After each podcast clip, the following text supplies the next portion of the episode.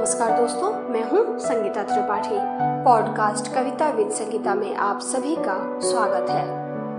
दोस्तों, अमृता प्रीतम, पंजाबी के सबसे लोकप्रिय लेखकों में से एक थी।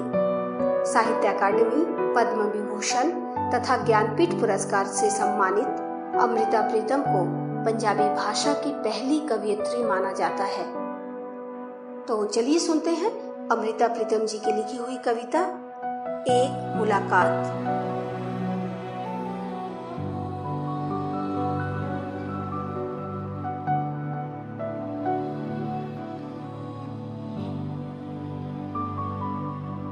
मैं चुप, शांत और अडोल खड़ी थी।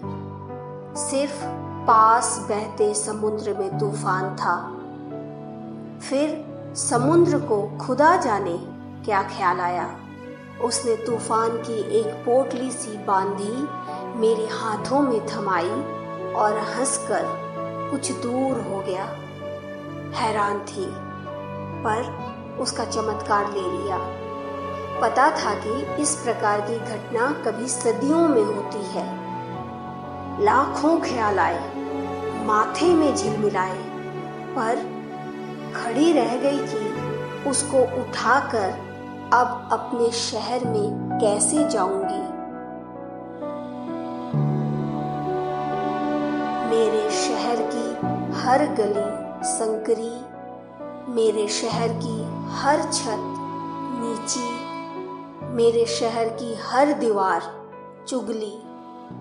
सोचा कि अगर तू कहीं मिले तो समुद्र की तरह इसे छाती पर रखकर हम दो किनारों की तरह हंस सकते थे। और नीची छतों और संकरी गलियों के शहर में बस सकते थे।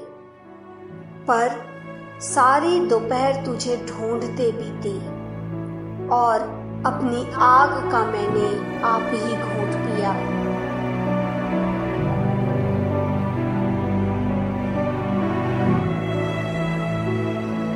मैं अकेला किनारा, किनारे को गिरा दिया। और जब दिन ढलने को था, समुद्र का तूफ़ान समुद्र को लौटा दिया।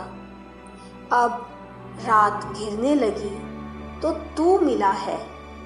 तू भी उदास, चुप, शांत और अडोल। मैं भी उदास, चुप, शांत और अडोल। सिर्फ़ दूर बहते समुद्र में तूफ़ान है।